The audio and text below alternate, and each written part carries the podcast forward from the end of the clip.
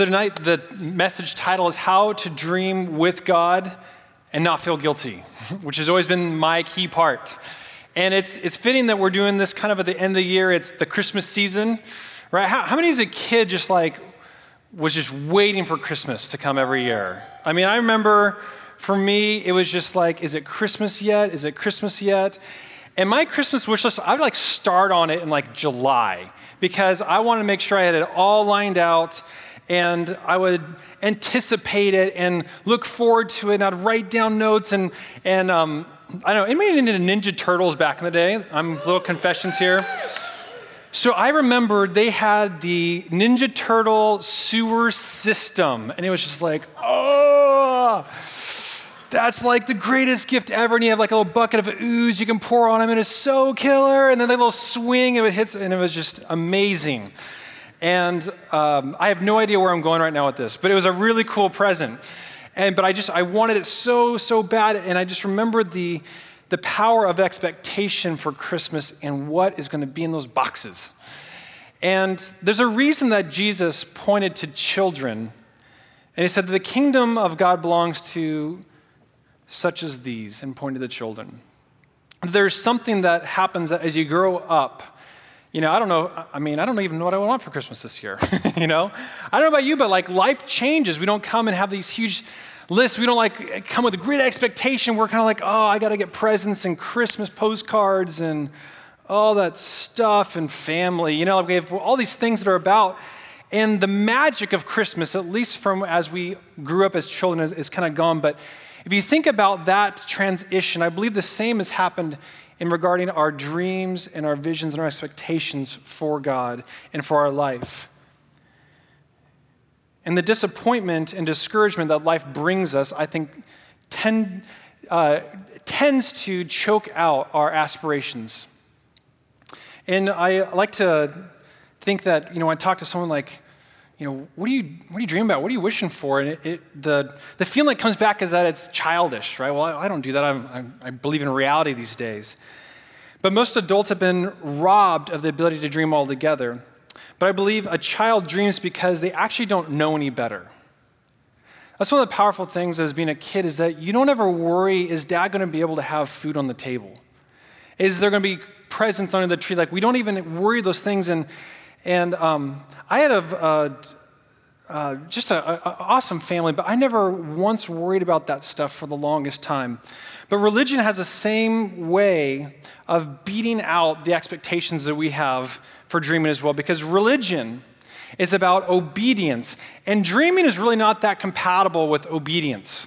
When we think about dreaming, we kind of think of it as like a little outside the norms, it's coloring outside the lines. And dreaming is often in super religious circles is, is linked to discontentment too. That you dream because you're discontent, and to be discontent is unholy, and if, if you're not content, then that's sin. And dreaming is often linked to like selfishness. Well, why are you thinking about yourself, and how can you really dream for something while there's starving children in Africa, right? I mean, every, anybody in here like say finish your carrots because there's children in some country that don't have food? I mean, like we have these things, and, and, with dreaming, there becomes this childishness, there becomes this guilt, there becomes this over-saved mentality that I can't do this. But rarely ever will we attend a service and actually hear someone preach about dreaming with God. Jesus talked about dreaming, wishing, and asking a whole lot. But I would have dream guilt in my pursuit. So here's my sermon for you guys tonight on this, and I have a couple scriptures. The first is Mark chapter 10, verse 35. I love this story. It says, James and John, the two sons of Zebedee, came up to him saying, Teacher, we want you to do whatever we ask of you. And Jesus said, Depart from me, you wicked servant, where I cast you out where there's gnashing of teeth and a fiery furnace. He didn't say that. But that is a more believable response than what he actually says. We actually would believe that Jesus would say, Depart from me, how dare you? The least of these will be the greatest, and the greatest of you will be the least. You know, he's going to say something that's like turn on his head and reverse it. And he says this in verse 36. He says, What do you want me to do for you? Jesus didn't rebuke them. He didn't tell them that camels don't grow on trees. He didn't like do any of this stuff like, do you know how many kids in Africa long for a robe and stick? Like he was just like, what do you want me to do for you?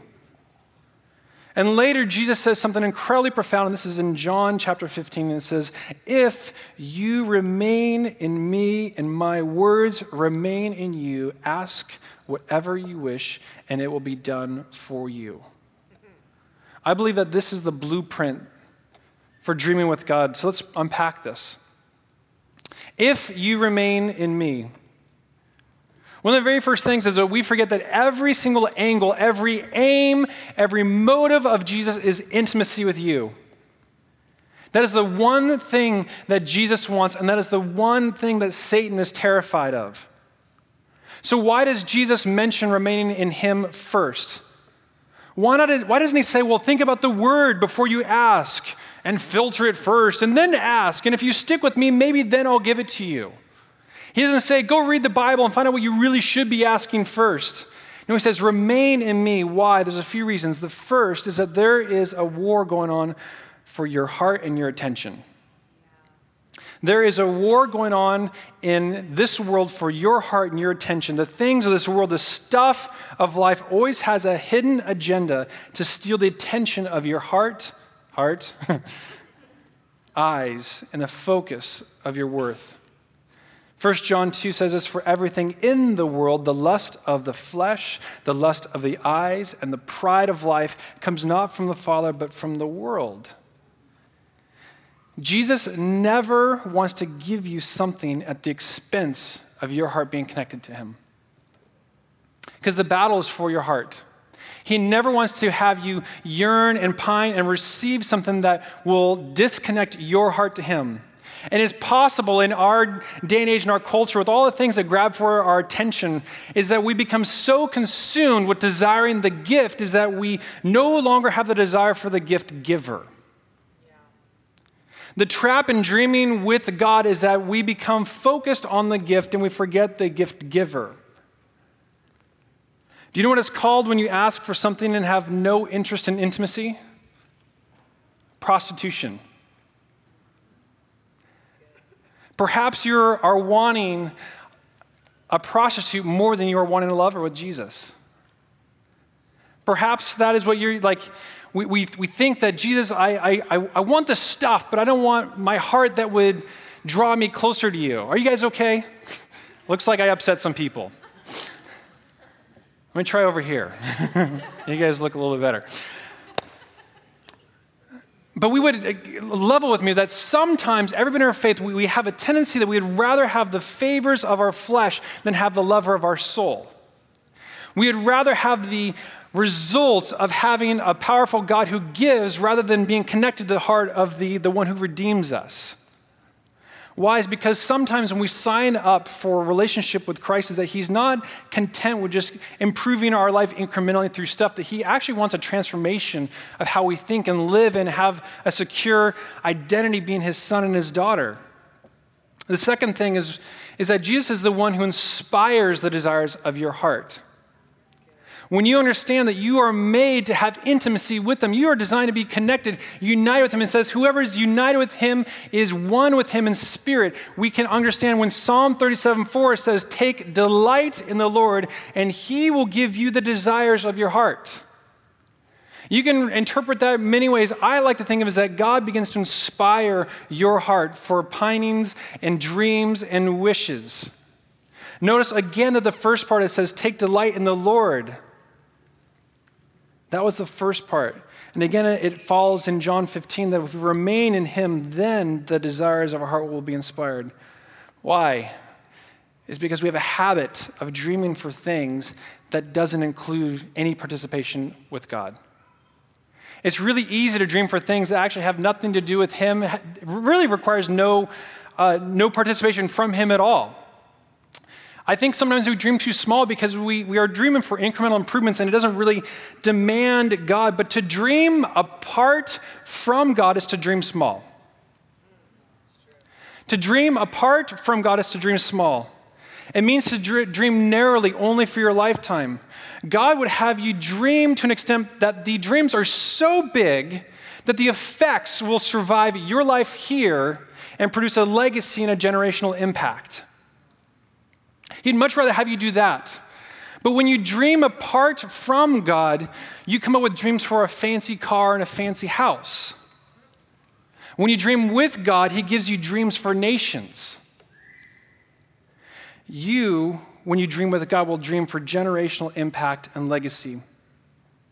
It's easier for God to bless you with a car than it is to bless nations through you. God wants to partner with you, but He doesn't want to do you a favor.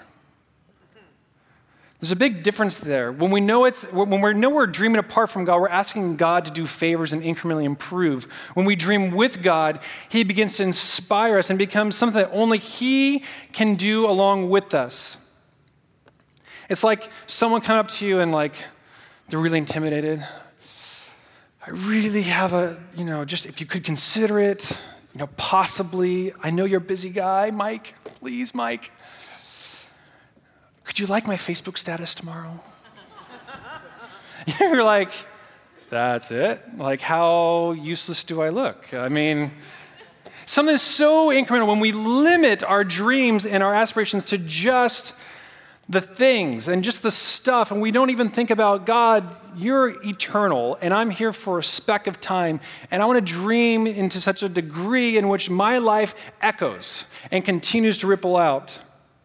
But we would rather seek the car than the nations. And God thinks that the car is the thing that's limited. But when we dream with God, the dreams are aligned with our potential. There's one thing you hear tonight, it's this is that every other person in the world that you would dream with will dream according to your limitations. God is the only one who can dream with you according to your potential. You want to have really lame, like low bar dreams and aspirations, just like talk with people who you work with, practically. You know, everyone's like, "Don't get too good," you know, because you look me look, make me look bad. You know, we don't want to rock the boat. We want things to be, you know, the same. Or siblings, right? Sibling rivalry. You know, my, my siblings like victory is like my defeat at the same time. I was like, no, be awesome like that, because it makes me look bad. And there's a tendency in the kingdom, in the family. Are you guys with me? is that we have this competitive nature that something good that happened for somebody else means that something not good happened to me, or something not good didn't happen to me, or something like that. It made sense in my mind. But when we understand that we can dream with God who dreams according to our potential, He made us, He's our maker, that He can inspire us to dream so much bigger and grander than anybody else in the world. Think about this by getting the car and the house you want. Any car, any house, you will never create a generational impact and a genera- generational legacy. But when you create a generational impact and a legacy, I promise you that you'll be thrilled with the options of cars you can drive and the house that you'll live in. One begets the other, the other does not. So when we ask God and we limit it to, like, oh, give me the stuff, He's like, well, why don't you dream bigger? Why don't you get a grander vision for what your life could do? And, and if you hit that out of the park, I promise you the car won't be an issue. I promise the marriage, I promise the job, I promise these different things, they're going to come to you. The second thing that John says, Jesus says in John 15 is, that my word remains in you. If you remain in me, the second part, and my words remain in you, I mentioned that sometimes we don't know any better as kids. It's a beautiful thing. You know, like they, Scarlett, she doesn't know any better typically. Uh, when I was young, I remember vividly learning the concept of people go to work and people make money. I wonder how much money people make. And I would be like in group settings and be like, hey, how much money do you make? You know, like, and just have no idea it was completely inappropriate and awkward. And people were like, ah, ah, ah, you know. And it's just, I had no idea. I just thought I was curious. I didn't know it was sensitive and private information. But the same thing goes with God is that He gives us grace. He doesn't penalize us if we dream outside the box. We don't know any better. And that's why He says, If my words remain in you, God says, Remain in me first, and my words remain in you. This is what 2 Timothy says about the words, the scriptures. All scripture is God breathed and useful for teaching, rebuking, correcting, and training in righteousness so that the servant of God may be thoroughly equipped for every good work.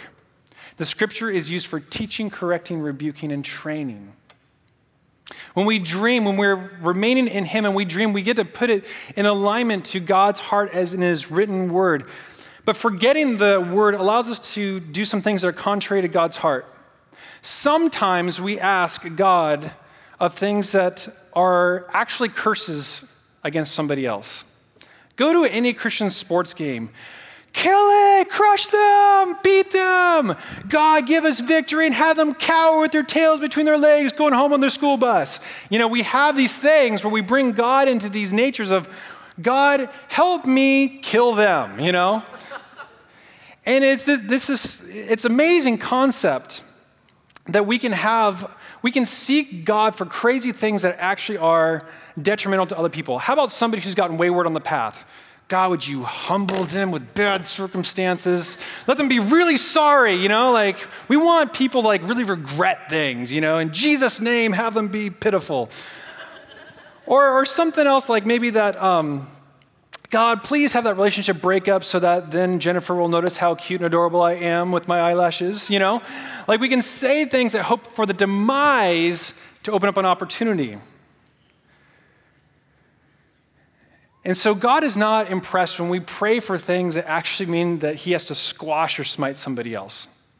And the next thing is that forgetting the word actually allows us to think small. If you read the Bible and you're thinking, man, I should live a really mediocre, inside the box life, you are reading the wrong translation. Probably not the Bible. But when you read the Bible and you realize what God's heart is for you and what He equips you for and what He sees in you, you begin to think it in a totally different light. John 14, 12 says, Very truly I tell you, whoever believes in me will do the works I have been doing, and they will do even greater things than these because I am going to the Father. The goal here is to live an outrageous life without outrageous impact. Very few people in here, I would even argue, think that they can do greater things than Jesus. That's sin, you know? But right here, he's saying, like, you will do greater things than me we're like, whoa, I don't want anything better than Jesus, you know? I don't think he's, no one hopefully here is hoping to be the savior of the world because that already happened. But there's a whole lot of other things that Jesus left to be done for us to impact the world. He came to save and seek the lost. You and I are more connected to more lost people than ever before. The potential's there, but the goal is to live an outrageously impactful life. And we do that by living unified with Jesus, dreaming in his name and asking in his name. Why? Did you notice what Jesus said? You'll do greater things than me. And it says, Because I am going to the Father. Romans 8 tells us that Jesus is at the right hand of the Father, interceding on our behalf. What does that mean? It means Sal can pray and, and you know, Jesus, would you do this? And, and Jesus is like, hey, Pops, Sal's got this great idea, and you really should like check this out. I mean, he petitions on our behalf. He's our advocate. He is our partner with it. Forgetting the word also allows us to develop the wrong motive. James 4 3 says this When you ask, you do not receive because you ask with wrong motives that you may spend what you get on your pleasures. This is a very twisted verse. We think this that God is against delight. God, oh, I, I can't have anything of personal enjoyment. The word there for pleasures is not associated with enjoyment and personal satisfaction and, and things like that. It's actually linked with lusts. The equivalent is God, would you give me some free passes to the Playboy Mansion? That is the equivalent of asking for the wrong motives, asking God to do something that His Word is already in contrary and contradiction to. God is not against enjoyment, He's certainly against the lust that leads to sin. We also can dream dreams that go against the expressed mission of God to love and to reach people. God, give me a private island so I never have to see any of your people ever again. He's like, Really? I kind of put you on here to reach them. You don't want to reconsider? And we need to be mindful is that when we dream, that we don't dream our ways into isolation that, that protects us from the world and protects us from the pains and the needs of the world and the people that are perishing without Him. When we take an alternate route downtown to get to Subway because we know that there's the same homeless man that's begging for money, we are customizing our life to absolve us from anything that hurts our heart because God wants to speak to our heart. When you feel bad because you walk past someone in need, it's not personal guilt. It's actually the Holy Spirit saying, Man, I live in you. Do something about it. You don't have to, you don't have to like buy him a house. Buy him a sandwich first. Maybe there's a house in the sandwich. Maybe they have sweepstakes at the subway shop or something. You never know. I remember there was uh, some person recently who won the lottery, and they like, no, you go ahead first. And that was the winning lotto ticket. It was crazy, just like a month or so ago. You never know what happens in the small acts of kindness because when we do the small things that ping our heart, we're participating in the larger mission of God. But our dreams sometimes can help remove us from even hearing those needs and feeling those needs in the first place. But this all gets back to the only way you can have the wrong motive is to be disconnected in the heart. When the heart is aligned and united with Christ, the request is not threatening. We have guilt because we think the request, the dream, it's threatening to God, it's threatening to, you know, church or religion or whatever. But when God has your heart, He can trust your motives. Are you with me? When God has your heart, He can trust your motives. When God can trust your heart, He can entrust you with the outcome. God doesn't withhold giftings. He doesn't withhold outcomes because He doesn't like you or He doesn't like your heart. He withholds it because He doesn't want to crush you because you can't contain it. He wants to give you things that your character can withstand. Bill Johnson says this powerful word. It says, God is looking for people who don't love the world to entrust the world to. We pursue God in our dreams and we ask Him, Lord, would you move, but let my character contain however you would give me a result and an outcome. God is not glorified when He blesses you and it puts you into ruin. If you want to watch something fascinating, you can watch like on probably TLC or a or something like, I won the lottery, now I'm broke, like show. And it's stories of people who won it big and then they squandered it all. And, they, and there's like suicides, there's crazy stuff like they say, like the lottery cursed me. And the same thing is we ask, God, would you give me? But he's like, if I give you that, your, your character, your person cannot withhold it and it's going to put you into ruin. I believe uh, an insufficient character is more responsible for why we don't receive than it is because of the ask. If you really want to pursue God and really want to be available for Him to do the crazy, amazing thing, is to make yourself available for transformation that no matter what happens in your life, you don't move, you don't get shaken, you don't get thrown off course. And the next thing about forgetting the word is that it allows us to forget the purpose.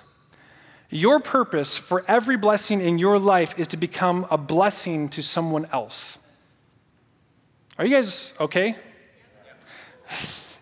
You guys have a scared look on your face. I hope this is this is supposed to be uplifting. the purpose of every blessing in your life is to become a blessing to someone else. The theology of a blessing is to bless those around you. The only way to mess up your blessing is to hinder its impact beyond you. The only way that you can mess up some blessing in your life is that if you just put your arms around it and never let it get out of you. Matthew 6, 19, 21. Here's another messed up verse that we misinterpret and miss the point. It says this Do not store up for yourselves treasures on earth where moth and vermin destroy and where thieves break in and steal, but store up for yourselves treasures in heaven where moth and vermin do not destroy and where thieves do not break in and steal. For where your treasure is, there your heart will be also. Every person in the universe reads this passage and is like, treasure is terrible. Money's terrible. I don't want to have moth destroy it. You know, like they, we have this false. Um, it's cool, like in Christians uh, circles, to like be poor. Everyone notice that? Nice shirt. Oh, I got it on the clearance rack. You know, I didn't spend any money. Oh, it's a gift. You know, like anything that good happens to you, you have to like describe why it's really not as good as what they're thinking. I'm sure all you guys did that this past week, you know? I got a, a, truck and I felt guilty for my truck for like a year. I was like, ah. Oh. I was like, oh, they had a really good financing deal on it. And I really sold my other truck for a lot more money than I thought I would. So it gave me permission. And I was like, no, like I'm, I, am i am blessed. I'm not going to apologize for it. Yeah. God is not glorified in that. If I give my wife a crazy piece of jewelry, the last thing I want her to do is like, yeah, so um, it's really not that good. It's, you know, it's, it's okay, but there's certainly better things. Like, how terrible do I feel about giving her gifts when all that she does is to talk about how they're really not that good? There needs to be something that is corrected in the Christian circles that allows us to rejoice in the blessings of God. Remember, it's that competitive thing, like, well, don't get too blessed, you know? We're like terrified that someone's gonna get more blessed than the other. We're like, yes, seek, Lord, the blessing. And then when he gives, we're like, oh, humble him, smite him, you know, bring him back. and the same thing is with this passage is that Christians have become so wired that we must get rid of money and get rid of finance because it's, it's money is the root of all evil. Another misquoted passage, it's the love of money that's the root of all evil. Money in itself is not the big a deal. The streets in heaven are paved with gold. He's, he's made it a point. He's like, I made asphalt out of the most precious thing on earth. I don't care about it. And here's what this means when we look at do not store up for yourselves treasures on earth. People misread this again and they, they make it about the treasure. The scripture has nothing to do with the treasure, but it has everything that you do with it. The scripture is not based on the treasure, it's based upon what dumb people do with treasure. Christians do a lot of dumb things with money. You can have no money and you can be completely responsible than someone who's got a lot of money and is just a good steward of it. God is more honored with the person who's got way more wealth because he doesn't care about the money itself, it's what you do with it. Notice it says, don't store up. It is foolish to be a hoarder of stuff. I don't know, reality TV show themes tonight, TLC, Hoarders Buried Alive, Rat Edition. You know, like you get these crazy shows of people who have awful, like, news clippings. I've stored my kitty litter for 17 years. Like, they do weird stuff. I made that up, but it doesn't really sound surprising to me. Um, it's don't store up, don't hoard. If you come into money, if you come into wealth, if you have treasure, the worst thing you can do is store it up. It's like taking a snowboard to Baja, Mexico. You're like, what are you doing? You're an idiot. There's no snow here. And that's what Jesus is trying to make the point in treasures. Like, don't store it up, don't die with all this money. I want my last check on earth to bounce. That's like, I want to, like, okay, I want to have a generational impact. I want to leave a legacy, and I want to make sure that, like, I'm generous to the max, and my last check bounces. Hopefully, it's not a big check, but it bounces by like a little bit. Maybe it can be like my last burrito or something, something small says, don't store up, and then don't store up for yourself. Don't hoard, particularly in the exclusion of others. It's like you can have a lot, but if you only keep it in your arms, you never let go, and only think of yourself, that is where the error comes. There's an interesting passage. This is not my notes. I'm just going to go on a tangent real quick. Philippians 4:19, and God will meet all of your needs according to the glorious riches in Christ Jesus. According to his glorious riches in Christ Jesus. Ephesians, I think it's chapter 2, says that we would have our eyes opened and know the glorious riches of the inheritance in the saints. That's you and me. That every need would be met by his glorious riches. Ephesians that we would know his glorious riches in the saints. What does that mean? It means when we pray for God to meet our needs, it's actually you and I meeting that need. I haven't seen God deliver gold coins from heaven yet. That would be really cool, but I have seen a lot of people moved by the Holy Spirit who write checks. I think that's what Jesus is meaning is that he's designed us to have needs met because he's already has the wealth in the hands of believers. And he's working on the hearts of believers to not hoard it and keep it for themselves.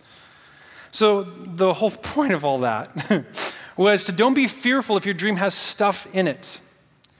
We are fearful when asking for anything that has stuff to do with it because stuff is not the issue, it's what we do with the stuff that matters. If God can trust you what your behavior looks like in the presence of stuff, then He knows that He can give you unlimited stuff. He can entrust you with the world. God is looking for people who don't love the world to entrust the world to. You want to dream big. You want to have a character that doesn't matter, that, that you are a conduit. You are the hands and feet of Jesus. You are God's bank writing checks. You are delivering checks in jumbo size to people. You are doing things in your life that bless others. When God knows that His blessing to you, your dream fulfilled, flows out and has an impact through generations, through people, through audiences, whatever it is, I, I just have to believe that God's like, that was a good return on my investment. We know that, that God is a steward. He's looking to portion more in the areas that are more effective. From the 10 talents, remember like the 10, the three servants who got a few coins? And what was crazy about that story is that it was a few coins, and, and the people who did good with a few coins, it wasn't like, well, here's a few more bags of coins. It's Like, no, here's 10 cities.